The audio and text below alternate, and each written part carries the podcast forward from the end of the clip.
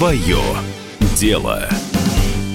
Здравствуйте! В эфире «Комсомольской правды» программа «Свое дело». Меня зовут Максим Коряка, и мы продолжаем серию выпусков, посвященных ситуации вокруг коронавируса, того, как все это повлияло на предпринимателей и какие меры поддержки предпринимателям в связи со всем этим предлагает правительство. Сегодня мы зашли на сайт мэра Москвы и почитали, какие меры поддержки приготовлены конкретно для московских предпринимателей. Перечислим их.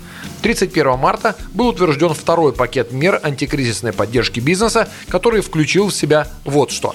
Например, субъекты малого и среднего предпринимательства, а именно гостиницы и резиденты московского инновационного кластера, получат доступ к субсидиям на возмещение части затрат при приобретении нового оборудования. На всякий случай, московский инновационный кластер – это IT-платформа, запущенная в 2019 году, в которую входят инновационно-технические центры, технопарки, учебные деловые центры и другие специализированные организация. То есть эта мера однозначно не для всех предпринимателей. Однако участники этого московского инновационного кластера при приобретении оборудования по этой программе смогут возместить до 35% расходов в виде субсидий. Также указанным предпринимателям может быть компенсирована значительная часть процентной ставки по кредитам и возвращено до 35% суммы лизинговых платежей. Появилось такое понятие, как поддержка франчайзи, то есть тех, кто покупает франшизу. Здесь в некоторых случаях субсидируется приобретение оборудования, а также предусмотрено покрытие расходов на коммунальные платежи и выплату вознаграждения правообладателю, то есть франчайзеру. Покрываются паушальные взносы, это первый разовый платеж при покупке франшизы, и периодические платежи, то есть роялти, которые франчайзи платит каждый, например, месяц.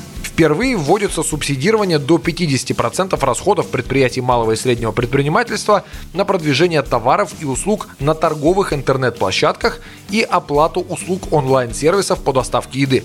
Тут, естественно, тоже есть свои ограничения. Например, сумма выплат не может превышать 700 тысяч рублей до конца года, и размер вознаграждения агрегатора при этом не должен превышать 20% от стоимости размещенного товара или услуги. Еще вводится субсидирование затрат кредитных организаций на предоставление предоставления льготных кредитов молодым компаниям в малом и среднем предпринимательстве не старше трех лет.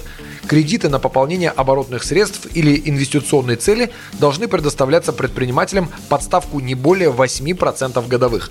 Это примерно в два раза ниже текущей рыночной ставки. Существенно расширен перечень мер финансовой поддержки столичных экспортеров. Теперь они могут возместить затраты при экспорте не только товаров, но и услуг, а также результатов интеллектуальной деятельности.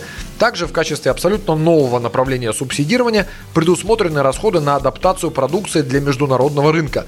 К таким затратам могут быть отнесены расходы на разработку дизайна или интерфейса продукции в сфере IT-технологий, подготовку технической, тендерной, конкурсной документации и лицензионных соглашений дублирование аудиовизуальной продукции и другие операции, предваряющие вывод товара на международный рынок. Кроме того, вводится новый механизм поддержки – это грант в размере 10% от выполненного экспортного заказа, но не более 10 миллионов рублей, или 50% от объема налогов, уплаченных в городской бюджет. По сути, можно назвать это экспортным кэшбэком размер которого будет зависеть от выручки, полученной компанией благодаря экспорту своих товаров или услуг на международный рынок. На сегодня это все, что успел рассказать о мерах поддержки в отношении московских предпринимателей. Мы продолжим эту тему в наших следующих выпусках. Слушайте нас в эфире радио «Комсомольская правда» и на всех основных подкастах. Яндекс Музыка, Apple Podcast, CastBox и других. Предприниматели, держитесь и до свидания. Свое дело.